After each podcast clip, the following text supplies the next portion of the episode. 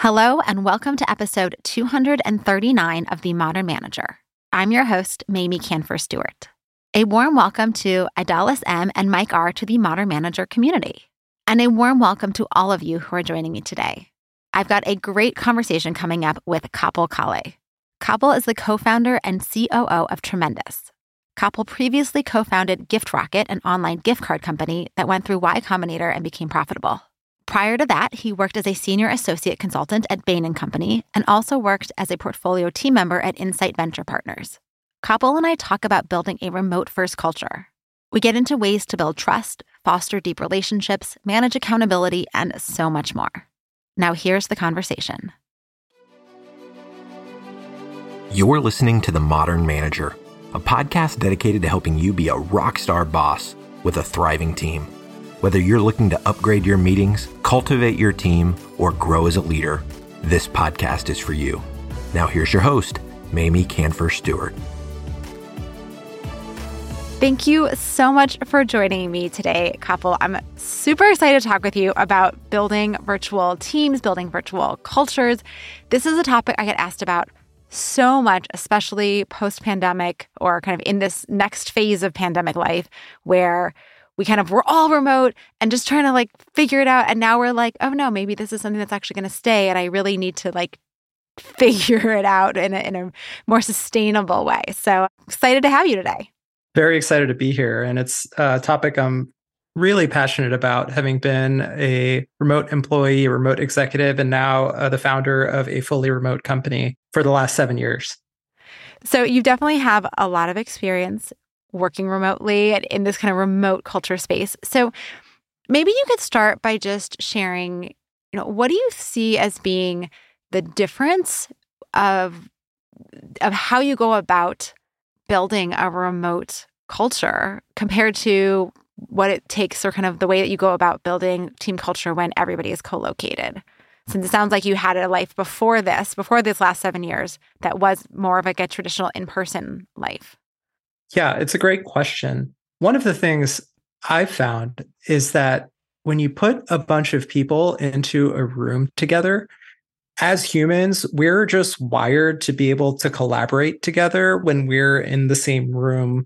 Naturally, things will happen of like a leader will emerge, there'll be discussions about topics. And I mean, you think back to the book Lord of the Flies, for example, where it's a bunch of kids that end up on an island they're kids and they figure it out just fine. And it's the equivalent of they're working on a problem together in person. Now, the, the book ends in not the best way, but they did set up their team and they were able to collaborate and work towards objectives. Now, the thing that happens in a remote environment is the communication paths are really quite different. If you are in a live Zoom conversation with like 16 different faces you can only really have one conversation happening at, at once. If you think about the chatter that happens in like a live meeting, you have a couple people chatting about something and two people who work together sitting next to each other and just like exchanging pleasantries. None of that really happens. And as a result, as a leader, you have to be more deliberate in designing the communication patterns that work for this medium how is work that needs to get done going to get communicated? Who is going to be responsible for doing it? Who is char- in charge of reporting back to the group? And what format should the reporting happen? And I think as a leader, when you set the example for how those things should happen, suddenly the norms get established for how you work uh, in this very foreign environment that is biologically not normal for us to like operate in. And then people get the hang of it. So as a leader, the most important thing you can do is set the norms for communication and how you work. And then kind of on an ongoing basis, make sure people are adhering to those norms. And that's a lot of what the term culture is for. Our culture refers to the ways in which we work, and that's native to an all pretty much an all digital environment where many of the people on our team haven't met each other yet. Yeah, I I, I love this this nuance, this insight of like when we're just thrown into a room together, we figure it out because we see people. we get all the signals, we get like all the like it just all just kind of happens because we're all sitting in the same space. And when you remove that same space and suddenly make it virtual, and we have to now figure out how to communicate, that like we don't really know how to do that yet. And it's a totally different skill set and a totally different set of information flows and communication tools and it's like you you actually have to be really intentional to your point. and so i think also what you're saying about like the leader has to set the tone and set some of the norms and be intentional about it that's really hard i feel like when as a leader i don't really know what i'm doing so how have you figured out or maybe you could give some examples of some of the things that you have done or seen your team senior team leaders do to help create those processes, create those norms, create that clarity for people? Yeah, I think one of the biggest things that we knew was that there, there's a bigger question of why are you trying to create this remote environment? Because for us, there was a very clear, there were two very clear reasons for why we wanted to do it in the first place. And then they informed how we ended up actually running that environment. Reason number one was I, I think the sort of selfish reason for like the founders of the company that we wanted to be able to live in the city that we wanted to and we wanted to be able to travel while we were working and visit family or be in a different place and, and that's just a very pleasant way to work and then the second was that we were building at the company i work at is tremendous. We're an online payouts platform and it is a very technical problem. We move hundreds of millions of dollars around and we need to do so safely and compliantly and we do it all with code. We need to hire really really smart engineers who are going to be able to build out really fantastic reliable tooling. And as it turns out there just aren't that many of those folks in the city that we live in. So, what we realized after struggling to hire engineers locally and wanting to be able to move to other places was how do we get a bunch of very smart people from all over the world to actually collaborate with each other? And that there are a few sort of core rules that we realized. The first is that a lot of the communication and collaboration we would do would have to be asynchronous which means that it wouldn't be taking place in like a Zoom call or in a live conversation.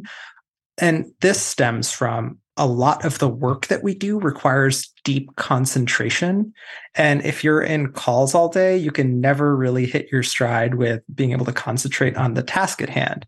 So that was one. And then the second thing we knew is that's going to require people who write really well because your alternative to like all of the synchronous conversation is like writing things down. And so, like, element number one of our remote culture came in, which was that it needed to be asynchronous or at least semi asynchronous. So, and, and element number two came in, in that if you want it to be that way, you need to have good writers who can actually communicate their thoughts comfortably over a different medium rather than just like speaking.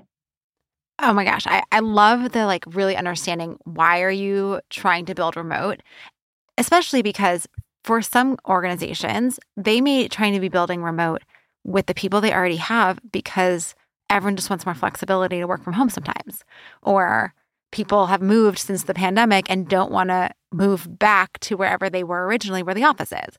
And those are very different reasons than we need to access a broader pool of talent or something else.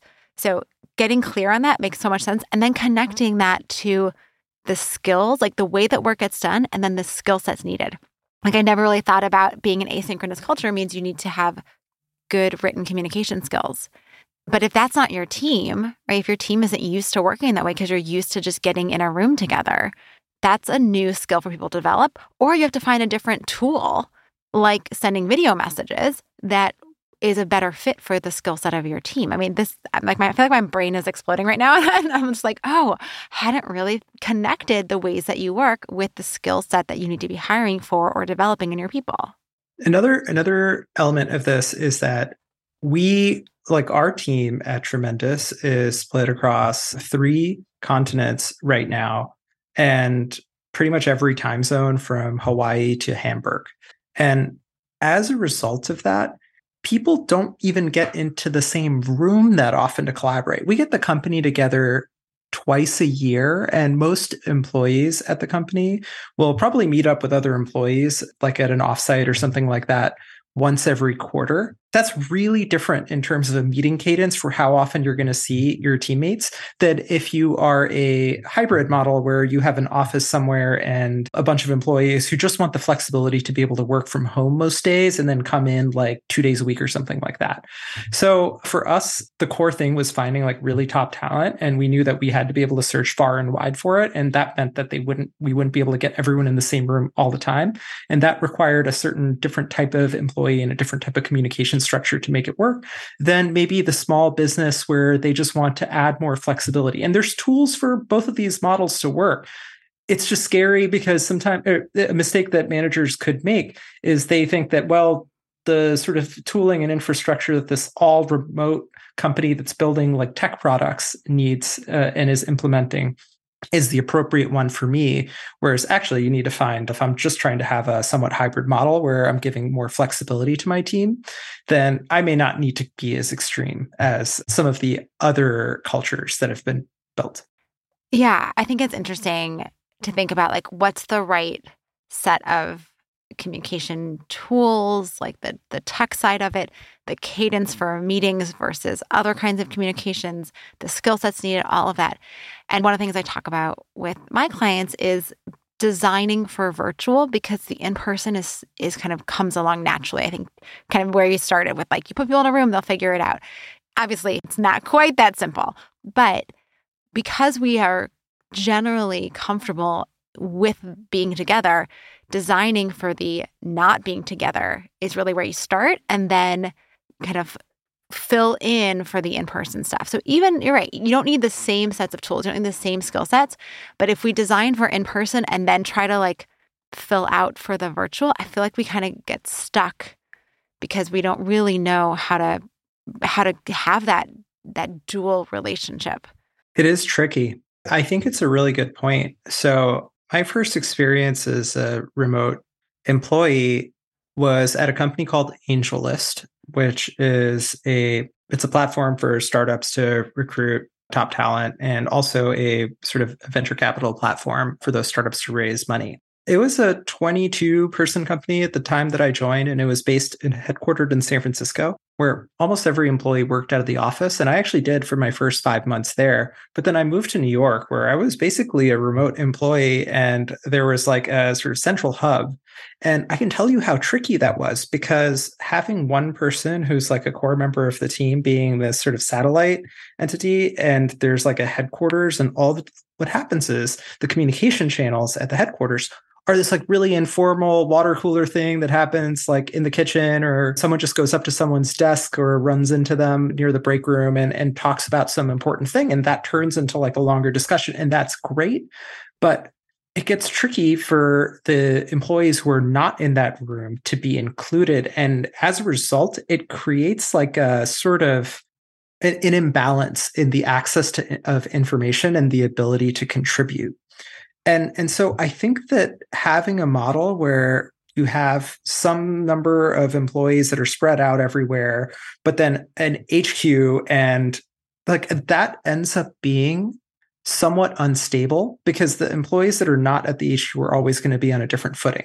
Now, there are ways to get around this. One way might be you have an HQ, but you have people coming to work on like a consistent basis, so no one's fully remote. Another might be you have teams that are located in different offices that have different functions if it's a large enough company. And maybe they have their own sort of like come into work policy that makes it so that all those team members actually are seeing other team members and are able to interact with the team live on a consistent basis. And the model that we chose at Tremendous was actually to have zero offices which is the more extreme one because no one is actually coming in and working with each other. Every meeting that we have involves like each person has their own Zoom square on the screen. And that was a way to sort of force everyone to have even footing, even though we, as a company, I'm based in Brooklyn, New York. I think 10 people at the company are in New York, and we just won't get an office in New York because it would create a, an environment where there's an HQ and there are a bunch of other remote employees who are not on even footing anymore. So that was one interesting observation I've had as I've seen remote work progress. So I think this imbalance that you're talking about with having some people co-located and some people not, like that is real and it is definitely felt and it's one of the big challenges that organizations have, even in just creating more flexibility where some people are working from home sometimes and some people are in the office more or less. And just right are you there the day that that group happens to have that conversation or not? So i'm i'm kind of wondering even if that's not the case right even for a fully remote like how do you create or how have you successfully built the relationships and addressed the things like the informal water cooler talk that is just so much harder to do when you're all remote or when you're just not sitting next to someone? That's a great question because one of the things that when the pandemic happened and everyone for, was forced into being remote, that companies and leaders realized was that there's an element of work that involves a social connection to your coworkers and to the team. And when you take that away, work becomes seemingly more transactional and less relational. And I, I think that that was felt by everyone who was working in an office was who was then like sort of forced to be in their apartments or houses or wherever. What we did at AngelList, and by that time I had become an executive there. What we did when we were remote was we polled employees and asked them for this social connection that you seem like you're missing now, what were the things that gave you that connection the most at the company before we were forced into being remote? And they gave three answers. One was team meals that were in person. The second was coffee runs. Like our team would frequently just go to the coffee shop downstairs, and a couple people would go down there and just have a chance to catch up and really quick off campus trip. It was super casual and unscheduled. And the third, and this was by far the most popular, were offsite events. Now, what you'll realize is none of these are like the meetings or like the actual nature of the collaboration. They're just like these serendipitous opportunities to have social interactions with your employees. And some of them are at an offsite where the entire team is like somewhere and separated from like their usually their personal lives and all just spending time together for three days or two days or whatever it may be. With the lunches, you can't really put that online. With the coffees, you can't put that online. With the offsites, you can't put it online, but you can actually have uh, you could fly people to the same place uh, because it all happens in like you know at some time over the course of the year where you just book a place and and uh, much, much like a wedding or a special event you just have everyone there and have a good time. What we decided to do as a fully remote company to engineer that social connection was just to have a lot of offsites and to make them very non-work and very just like eh, we, we try to make uh, we call them like summer camp at tremendous. It should feel like you're at summer camp and you're having a good time and there isn't like a work obligation or something you're expected to get out of it. And we fly everyone. They're fully paid and we we make sure that they're a good time. And the expenditure that we would be paying to have office space in new york is more than enough to cover flying 50 team members to like one location to have a good time for a week twice a year and those end up being this like accelerated, like hyper way to get, generate that social interaction. What we find is that before those interactions, people will say, I don't feel like like new hires will not feel as connected. And then the moment they go there, there's this aha moment where it clicks and they suddenly have four friends on the team and they have these like fun experiences that they had with these people traveling and they feel closer and, and so that's the thing that's worked for us right now with the technology available I love that. And I actually had a very similar experience with my team. I used to have a software part of my business Meeteor, and we were 14 people across five or six different countries. And it was the same thing that we I flew the team to New York because that's where I was. And we'd spend a week together, partially working, partially having fun. And it felt like, like, as you said, it was like an accelerated relationship building, trust building. And then there was an afterglow that just lasted for months. And then by the by the time I got to the next year, it was like we needed it again. We needed that like turbocharge, that boost. And there really is nothing that can replace that time together of just the casualness and the authenticity of being in person. So I I love that that like prioritizing that and saying there are certain things we just can't replicate online. So let's not even try. Let's just do it in person and do it right.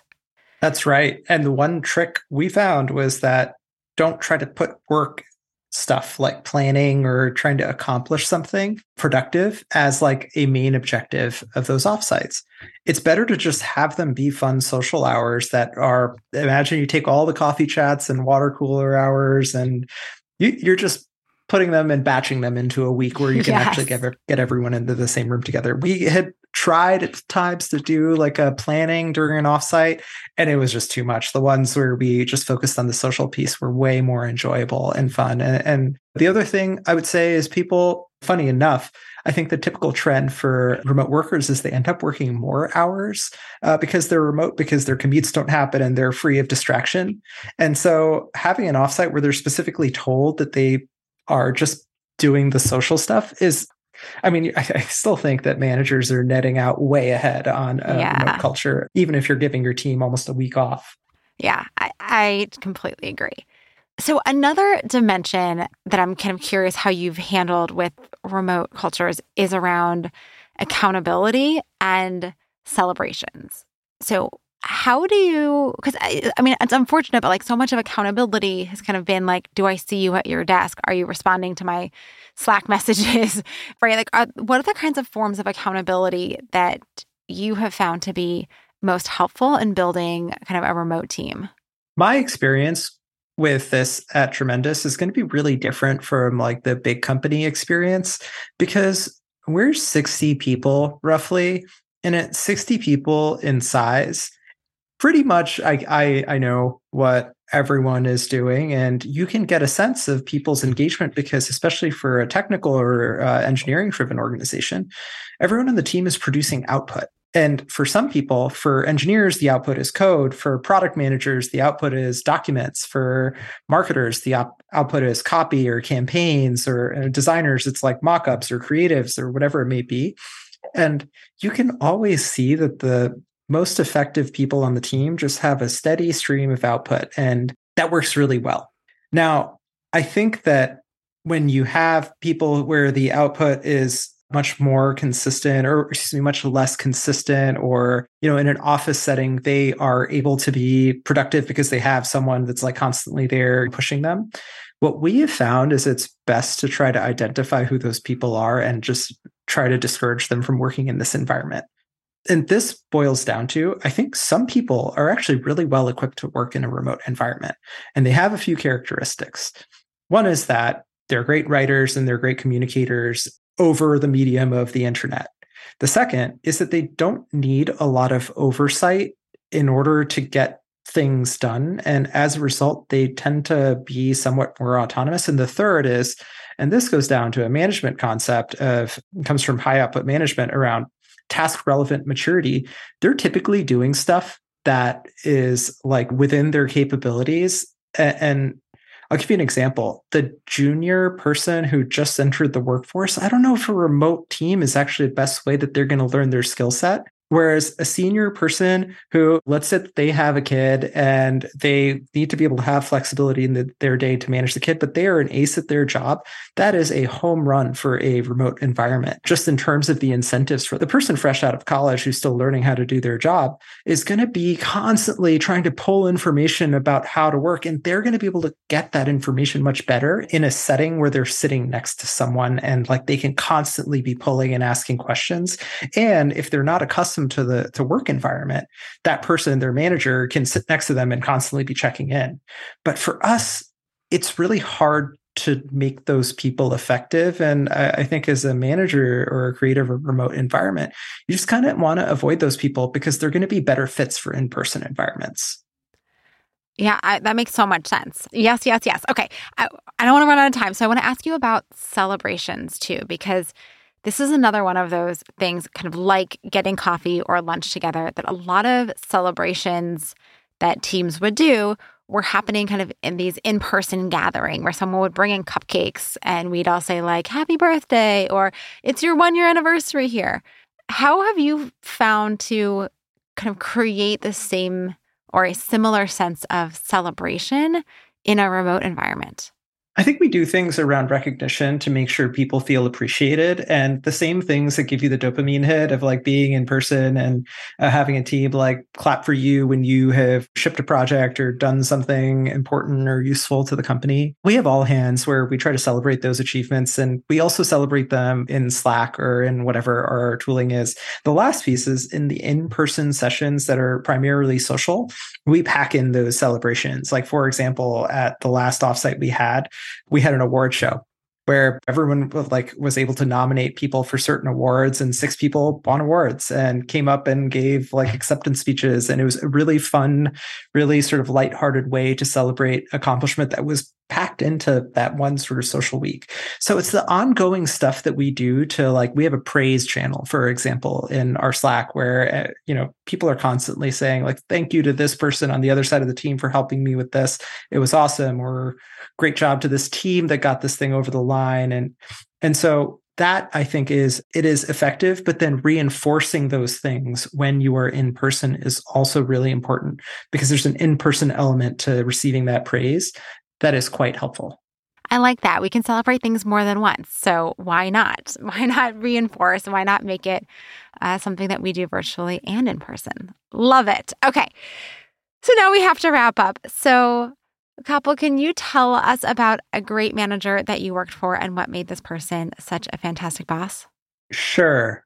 Uh, the person who comes to mind is actually the founder and former CEO of AngelList, this guy Naval Ravikant. And I, I remember the tip that I learned from him was I, I was just having a difficult time with someone who was a, another uh, leader at the company at the time. And I was thinking about leaving and he called me up before I was, uh, he's like, Hey, what's going on? And I said, hey, like, look, I'm running into this problem. And he said, okay, can you just describe it in more detail? And I said, okay. And this is, by the way, someone who's like tech luminary, really, really fantastic person. And I'd interacted with a fair bit, but had never brought a real problem to him. And he said, okay, here's what I'm going to do. I'm going to talk to six people and I'll get back to you by the end of the week. Two days later, he said he had talked to seven people and he was like, here's what I learned. Here's what I'm going to do. And my brain had just exploded because I had raised something that was a sensitive complaint. He took it really seriously and he said he was going to do something. And not only did he actually do it, but he over delivered on it. And that, uh, to me as an employee, I was like, wow, that I was like, I, I was uh, uh, speechless when that happened and just really impressed. And, and, that was always something I took with me afterwards. Uh, anytime an employee or a direct report of mine brought something to me, I always did my best to take it very seriously and then over deliver on getting back to them. I love it. Such a great lesson. And I love that you carried that with you. And where can people learn more about you and Tremendous and keep up with your work? You can find Tremendous at tremendous.com and you'll find me I, am usually pretty quiet, but I am on Twitter at twitter.com slash Kapil. Thank you so much for sharing your experience building your company and thinking about how we can all build better remote team and virtual team environments. Thank you for having me. Kapil is providing an amazing offer from his company, Tremendous, which is the simplest way for businesses to send money to people. Managers can offer employees more than 800 redemption offers from gift cards to donations to cash. So, whether you're sending to 10 employees or 10,000 in one city or 100 countries, if it isn't payroll, you can send it with Tremendous. As a guest bonus, you'll get a $100 reward for a $1,000 Tremendous purchase. And note that Tremendous is free to use and has no fees or subscriptions. This $100 reward is only available to patron members of the Modern Manager community, which includes participants in the Skills Accelerator. To become a member, go to themodernmanager.com slash join. And if you work for a government or nonprofit agency, you get 20% off of any membership level. All the links are in the show notes, and they can be delivered to your inbox when you subscribe to my newsletter. Find that at themodernmanager.com. Thanks again for listening. Until next time. Meetings are one of the most critical components of healthy collaboration, and teams are at the heart of how we work. Meeteor helps you use your time in meetings productively, build healthy relationships with your colleagues, and move work forward. To learn how we do it, visit meeteor.com. That's M E E T E O R.com. You've been listening to The Modern Manager. You're already becoming a rock star boss of a thriving team, I can tell. To ensure you never miss an episode, subscribe to the show in your favorite podcast player and join the mailing list at mamieks.com slash podcast. That's M-A-M-I-E-K-S dot com slash podcast to get show notes and other special content delivered directly to your inbox. Thank you so much for listening. Until next time.